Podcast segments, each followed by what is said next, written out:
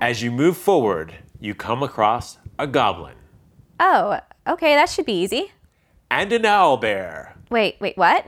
and some skeletons and a dragon. Wait, uh, aren't we in a cellar?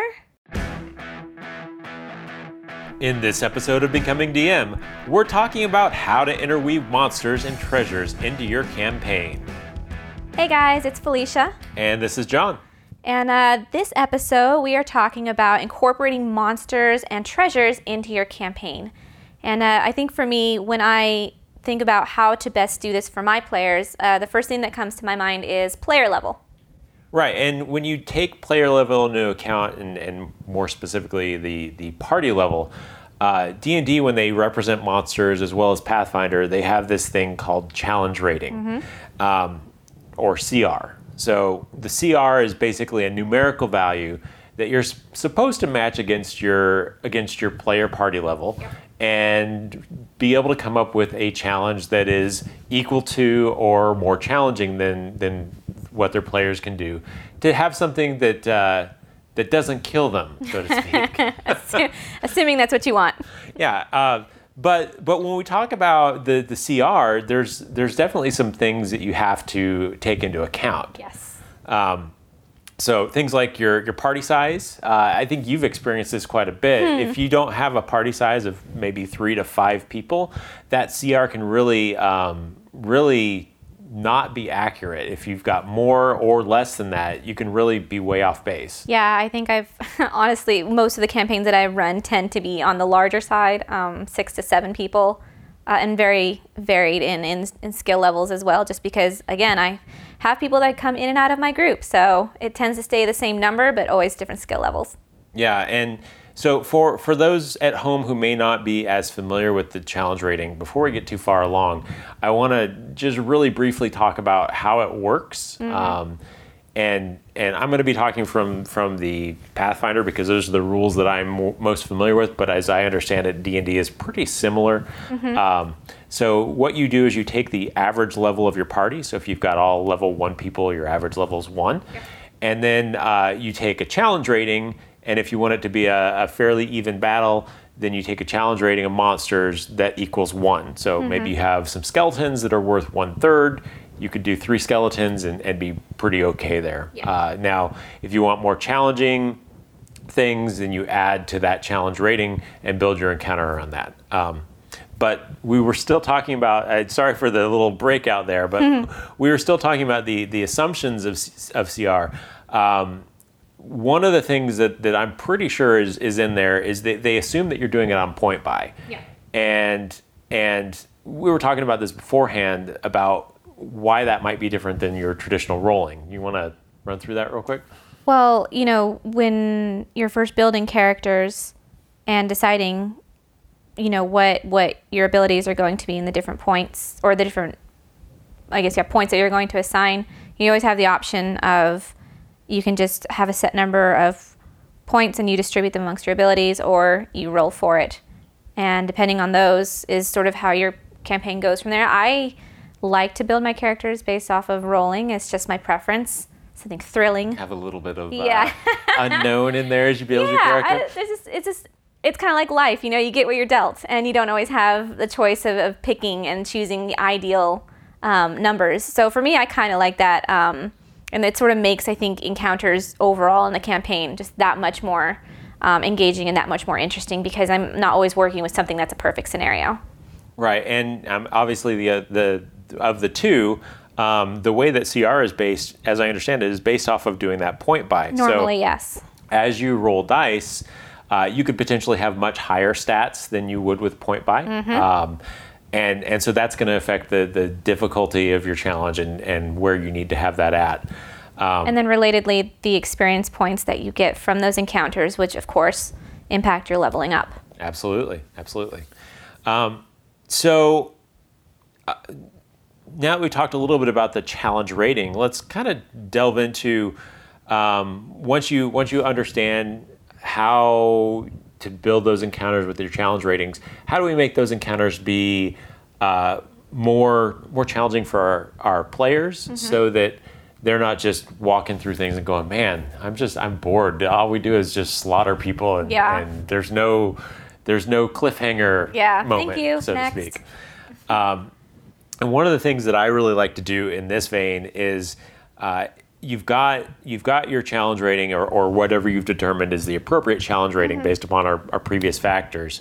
Uh, my, my preference is rather than build one big monster or one big NPC that they're going to go against, is to have multiples. So uh, rather than have one or two, you could have four, five, six lower level monsters, and then we've got the action economy where you have all your initiative line up and you have everybody gets a certain amount of actions per round and you don't have four people wiping out your one or hmm. two enemies because they all get attacks before that before that guy Yeah. does just by by initiative sake. But I think the thing also to keep in mind there, like going back to party size too, you know, if, if you're under that very unique situation where you have a abnormally large party, there's, you know, those, some tweaks that you have to make to that. You know, maybe in that particular case, having one higher level enemy is more conducive to the campaign because you have such a large party size. But under normal circumstances, a three to five party, um, three to five member party, yeah, absolutely. Like those lower level um, enemies, it makes sense to have that. Well, and, and if you have a, a larger party and you're, let's say, increasing the the, the challenge rating of a of an encounter by one as a result, you could have that increase be your your beefier monster, and Yep. then have the smaller monsters fill in those those gaps for the regular Yeah. challenge rating. Um, I think it's definitely just something that you keep in mind. You know, is this the amount of people, and try to like tailor those encounters to that. Uh, the next kind of thing to make things more challenging is is using enemy tactics. And have you have you had any enemies that that you've uh, really dealt with where you've uh, really used tactics and made players kind of scratch their head with how to deal with the situation? I mean, I'm not overly clever, uh, you know, when it comes to my uh, my enemy tactics. I or maybe I just haven't gotten as much experience in doing that. But you know, I I- we have a pretty well-rounded group, you know, that is combined of squishy and non-squishy characters. So, you know, we have our very physically strong meat shield characters, our dwarf warriors, but we've also got our, um, you know, physically weaker but can shoot from a distance spells, kind of, you know, sorcerers and wizards and whatnot. So, um, if I, if I'm if I were to create a campaign tailoring to that, because again, I've only done the pre-done stories and I haven't quite gone into creating my own campaigns. I would probably take into consideration exactly what kind of players they have. If I know I'm, I have a group that's mostly spellcasters, um, but that aren't of a race that gives them that strength inclination, I might try to go for like enemies or monsters that go for like physical attacks versus other spellcasters. Um, and of course, depending on the situation and the locale, I might try to like have those enemies specific to that. Maybe I have like, you know, evil plants that, you know, anchor everyone into place. And, you know, because they're not all that strong, it's harder for them to get out of it. Or spider webs that catch flying characters, things like that. And one of the things, um, especially if you have more intelligent enemies, is when, once they see how the NPCs are acting, um, they can do things like uh, identify, hey, that person is casting a spell. They're a spellcaster. We need to take care of them first Yeah. and target them. Um, a, they're more squishy and they can reduce the numbers, but also because spellcasters, if put in the right circumstances, can be pretty devastating Oh, to, yeah, to, to the enemies. You can get so, lightning bolted like crazy. so if you have an intelligent uh, enemy, um, Mm-hmm. definitely think about how they would perceive the, this group that's coming to attack them and how they would react. Yeah. Um, but on the tactics front, one of the more uh, popular uh, things out there lately that I really found entertaining was I don't know if you've heard of uh, Tucker, Tucker's Kobolds. No. Uh, basically, it was this uh, it was this adventure that was run by this guy named Tucker, and this higher level uh, party had to go into the, this kobold den.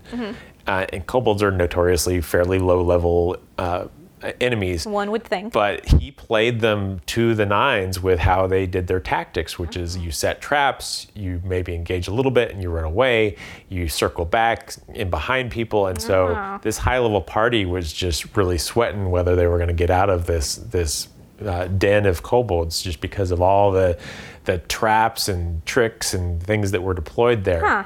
Um, so I, I think in a lot of the in a lot of the monster manual type uh, books where they have descriptions of your monsters, they'll also provide some guidance on tactics and, and what they sort of do. Uh, so really try to uh, advice to the listeners really try to leverage that um, Yeah. to make your encounters, even though these are monsters that maybe the party would normally walk through in just a toe-to-toe battle. Maybe that's that's not what they get into. Is, is maybe they get into this fight and flee kind of thing. That's yeah, I think that's a really important thing to keep in mind. I, I actually now that you say something, it kind of jogs my memory when you talk about really maximizing, you know, your your enemies to make it an engaging encounter for your players. Um, you know, there's some characters that you know are resistant to certain things. You know, maybe poisonous gas doesn't work, but a lightning bolt does, or maybe they're resistant to fire, but not so much to ice. Or um, I think was it the undead, where it's like you know you actually can do more damage with healing than you can with a regular blow. And those kinds of things, you know, especially if you vary it up, you know, it can definitely like keep your players on their toes and be like, hey, we can't just, you know, blow them up like normal. There's like strategies that we would have to use to be able to like successfully overcome these enemies. Yep. Smart. Um, so another uh, another challenging thing I like to do is is what I what I like to call latecomers. Um, so the the group of enemies that your your party sees at the beginning of the of the encounter may not be the group that they're encountering at the end. So whether because um, you've got some hidden or some that hear the noise and come find to find out what's going on. Yeah. Uh, what we were talking about before we started recording, I did a recent uh, re- recent game where the players came into a room and they see these three skeletons attacking this guy, and so they rush in to help help the guy. And there's all there's another three skeletal archers up on a shelf that they couldn't see because it was above the doorway. So suddenly the the the the tactics that the players have to engage in is very different than what they thought it was going to be. Yeah, absolutely. And I think along those similar lines, when I was doing another campaign, or not, well, I was playing uh, another DM's campaign, and his little tactic that kind of threw us off was we were fighting this horde of undead, and we thought we would had killed one, and then he reanimated it. And then Oh. he reanimated it again. and it took us three times before we could kill each undead um, just because it had that reanimation effect. And that was something where it was like, you know, we thought it was easy. Undead, just not, you know, slice them up. Surprise. Yeah, knock their head up, they're fine. No, no, um, not even, not even close. So that was definitely something that was like, ah, you know, totally caught us by surprise. Yeah. Yeah.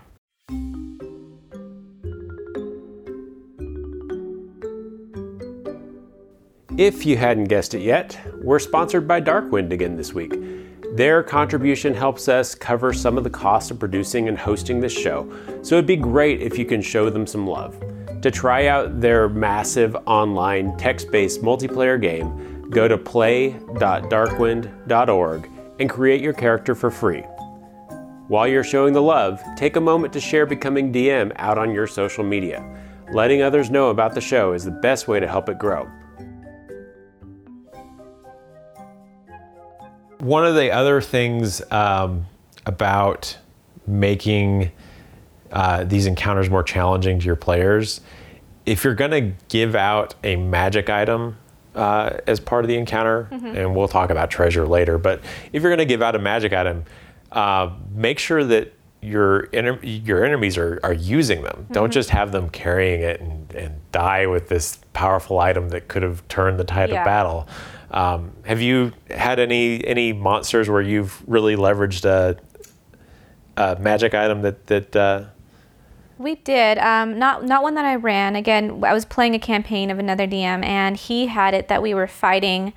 I forget exactly what. It was a, a magical enemy, uh, some sort of spellcaster. I think it might have been a warlock or something along those lines. But um, this individual we fought and we defeated, and he had this longbow, and it was a magical longbow.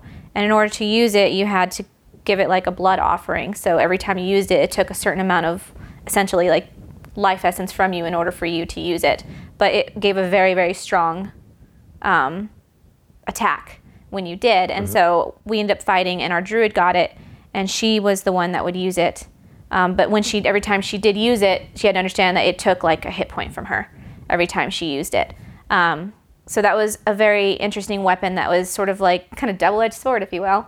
Um, but that we would have not been able to have gotten unless we had defeated our enemy first. So it wasn't just lying around for us to discover in a treasure room. It was, hey, you know, it's this very special weapon that you happen to earn because you defeated someone else who was able to wield it, and only a certain type of character could wield it. So, Yeah, I, I have a, I have a, uh, an encounter in a game that I was running, that they were fighting. It was the it was the big bad evil guy battle where they had mm. the this guy and his minions, and one of his minions was a rogue, mm. and she was wearing this cloak that allowed her to step from shadow to shadow mm. a couple of times a day, and so she used that, and they didn't know what was going on. They just saw her step into the shadow and disappear. And then the next round, she was attacking them from behind.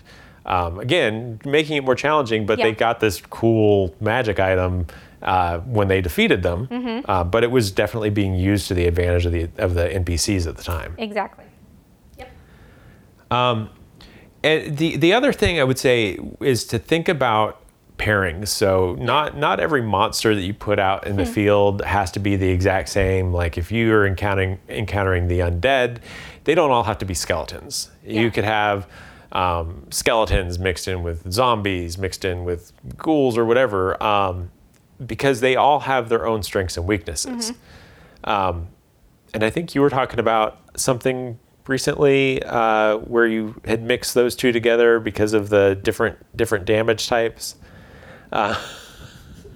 Um, I mean, yeah, well, so, you know, I mean, I have run a couple of, of campaigns where I, like you were saying, you had the, the skeletons versus the undead, had those particular pairings. But I, I kind of took a, you know, page out of my other DM's book, the one that we did the campaign for, and in, in kind of implementing that reanimation um, feature when we had zombies. Um, and kind of pairing that with skeletons. The skeletons themselves didn't reanimate, but I did have the undead zombies. So there was sort of that unique encounter. A lot of lower levels monsters, but they had you know very specific um, abilities that were very unique um, to their type. But I mean, we could definitely say that you know. Um, while those might work really well with each other, I'm pretty sure that the goblins, the owlbear, and the dragon in the cellar may not be the ideal trifecta to to put on your players. Yeah, the, and, there's there's I, I think there's also in those monster compendiums um, allies and enemies listed, uh, Yes. if I'm not mistaken. Yeah. So you can really quickly say, oh yeah, well you wouldn't see a goblin hanging out with a bunch of skeletons necessarily. Mm-hmm. Um, so Yeah, uh, yeah. I mean, and you wouldn't. I mean, always have you know a dragon, um, you know, working with that owl bear, you know, or spiders. You know, you could, definitely wouldn't have them working with him either. always the spiders. Always with the spiders. So I think that really deals with a lot of the the designing challenging encounters with the monsters. Mm-hmm. But that that kind of brings us into the next topic of treasure. treasure. Ooh, gold and treasure. Uh, um, Choose wisely. and when you when you think about treasure for the party, you, we'll start off kind of like we did the monsters. You have to think about the party level Yes. and what's appropriate for that party at that level. And now I know Pathfinder they have charts with with anticipated gold per character per level and things like that. And I, I'm thinking that D and D probably does as well, um, but really you need to think of it in terms of your campaign and, and what is gonna Yeah. what is gonna be acceptable and what's gonna break things. Yeah. And that they're gonna they're not gonna come across like a mountain of gold pieces when they well I guess unless they came across like a dragon's lair but um, but if they did that, they're probably appropriate level that that's not gonna really. they're not gonna take the entire mountain with them yeah. Um, um, no I, I definitely agree. I and I have had the luxury of doing pre-made campaigns that set you know exactly what the players will come across when they either explore a room or they defeat an enemy and it'll have a little treasure section on it and says hey this is the treasure that can be found or that is you know from this encounter that your players can get. Um, and for me i just try in my attempts to, to distribute it fairly. I will normally have my players roll and the players that roll higher are the ones that get the better parts of the treasure, and the players that roll low tend to usually get um, a crusty sock. So,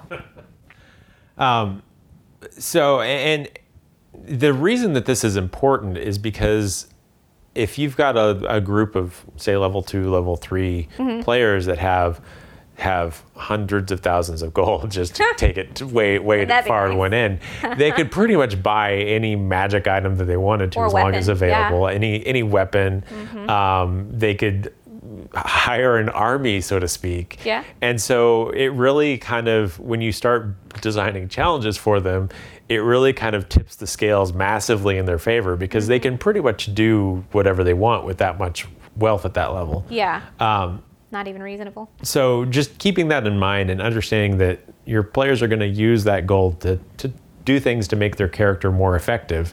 Um, and that's fine, but you need to make sure that it's within the bounds of what you're trying to, to present to them as a, as a campaign. Yeah, no, for sure.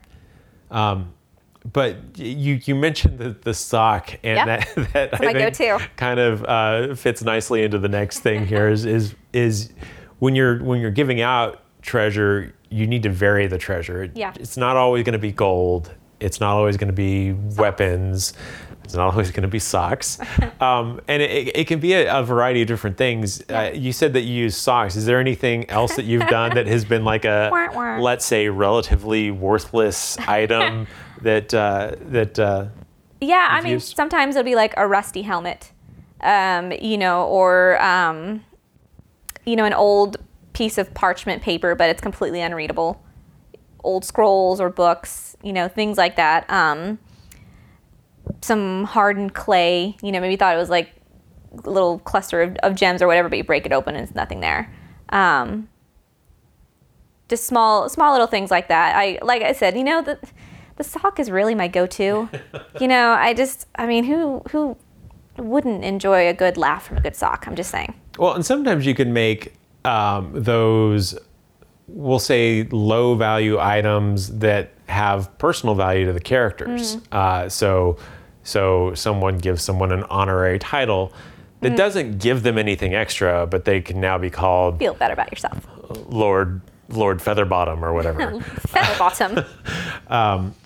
so I mean, when you when you give out treasure, uh, especially if you're doing it as a reward for a quest, and Yeah. you get to the end of the quest, and you're like, oh, we've had all these encounters, and they got all this gold. I really need to dial it back. Yeah. Um, you can you can do things like, oh, we're going to make you a, an honorary lord. Or, Yeah. Or something like that. Well, no, that's that's you know a really good way too in like maybe planting those nuggets further into your campaign, like as you go along, because things like honorary titles and things, it may not be tangible, but it may give you other advantages like accessibility. You have this title, um, and maybe this title gains them access to some certain group or location or information that they can get from someone because they have this awarded title. Um, and and you know they know the special handshake and they know if they go in the forest at this time and turn left and you know go straight down and at the fir tree they'll find the secret message and they have this title then they get some sort of information. So you know it's it's something that you can build upon and it may not mean anything in the moment but it's definitely something that can come with continued benefits further down the campaign. And- so and that title can be used by you, the DM, to make more story arcs. yeah exactly. Exactly. And so that's important as a dm to realize that not all treasure is tangible. Uh, and uh, one other thing to talk about when you talk about treasure is that a, a lot of parties use group funds. Yes. So Yes, they do. when you give them this pile of gold, they're going to take, I don't know, 10, percentage. 20% and put it into the party fund to do things like buying healing potions or or paying for ship passing, ship, ship crossing to get Yeah. from one point to another. Uh, so that's another thing to keep in mind is uh, even though it may not be the player's wealth, uh, depending upon how the party operates, they could potentially pull that wealth in to make their next big purchase if Yeah. they convince the party that it's for the good. Yeah, and, I, and every time I run a new campaign, that's the first thing that I try to encourage my players to do is just to discuss do they or do they not want a group fund? If so, how much, what percentage of their awarded treasure will go towards that fund and who will keep track of it? Yeah, it- and you really have to have this um, before the first treasure is awarded. Yes. Because uh, it, it can cause some uh, hurt feelings, we'll Yeah. say. People can get butt hurt. so I think that's a good discussion on on the treasure. Uh, the next thing we're going to talk about kind of applies to both monsters and treasure, Mm-hmm. and it's it's thinking about where you're at uh, when you're when you're placing these things. Yeah. So Geography is important. as you heard in our opener, we were in the cellar, so you wouldn't necessarily expect to see a, a dragon and an owlbear and all this other stuff there. Nope. Uh, but that also applies to more broader the term geography. Mm-hmm. So if you're in mountains or caves, uh, in the desert, uh, you probably aren't going to see an ice golem or something Or ice ice formed in the desert. Um, um, just like you're not going to not going to see probably horse type uh, mon- creatures like centaurs or stuff in caves. Yeah. Um, so that's really something that to, to think about, and, and you need to think about thematically appropriate monsters. yes. So I, I know in your uh, in your game that you're running, you you recently had some characters in kind of a burned out village, and you had some monsters that were appropriate for that. You want to Yeah, we had so we did one recently that they came across uh, an old abandoned village, and the initial encounters were pretty much all either undead or skeletons because the history of that particular village was that it had been just annihilated by um, lava, like a volcano, and everyone everything was destroyed.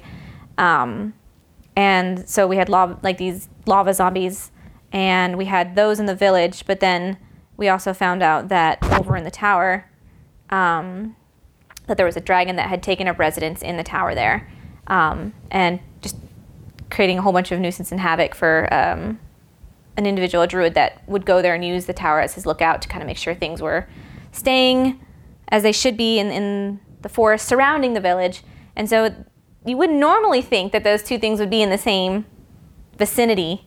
Um, but in this particular instance, it kind of worked out that, you know, what remained of that village was taken over or run over by those particular uh, monsters. But then you also had the additional challenge um, of a dragon that had just happened to take upon himself that he was going to make a nest there, and that was his thing. Yeah, and I think the key to that is as long as as long as the story fits to why those things are there in the Yeah. same locale, you can make it work. Um, but but you you do need to have a reason, or, or you'll start to get some sideways glances from your players. Yeah, exactly. well, we, we even had giant spiders in that as well because the spiders had lived in the tower first, and then when the dragon decided to take residence, um, he went ahead and kind of eradicated the spiders first, and then made his nest. So So much like uh, having monsters appropriate to locale, sometimes there can be a, a location um, specific thing for treasures as well.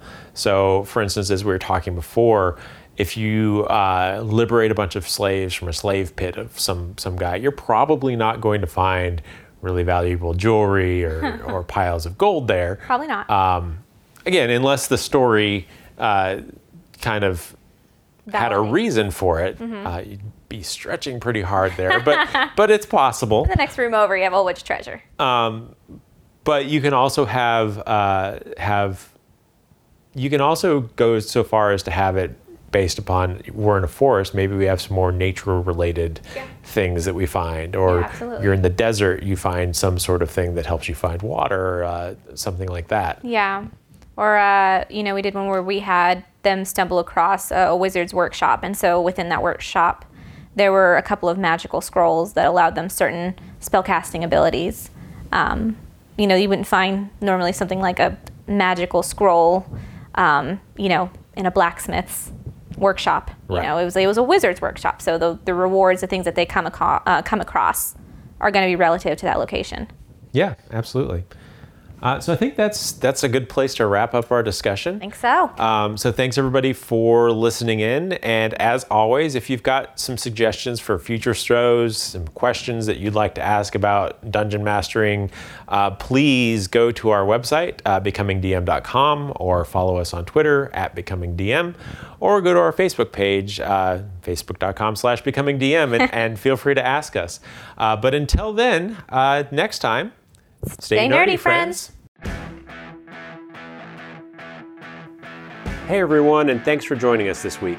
If you haven't already, make sure to subscribe and rate us on your favorite podcast platform. It really does help. Becoming DM is produced by John Welsh and Felicia Martinez. The show is edited by John Welsh. If you've got an idea for a future episode, let us know. You can reach us at becomingdm.com, on Facebook at facebook.com slash becomingdm, and on Twitter, we're at becomingdm. We'll see you in two weeks.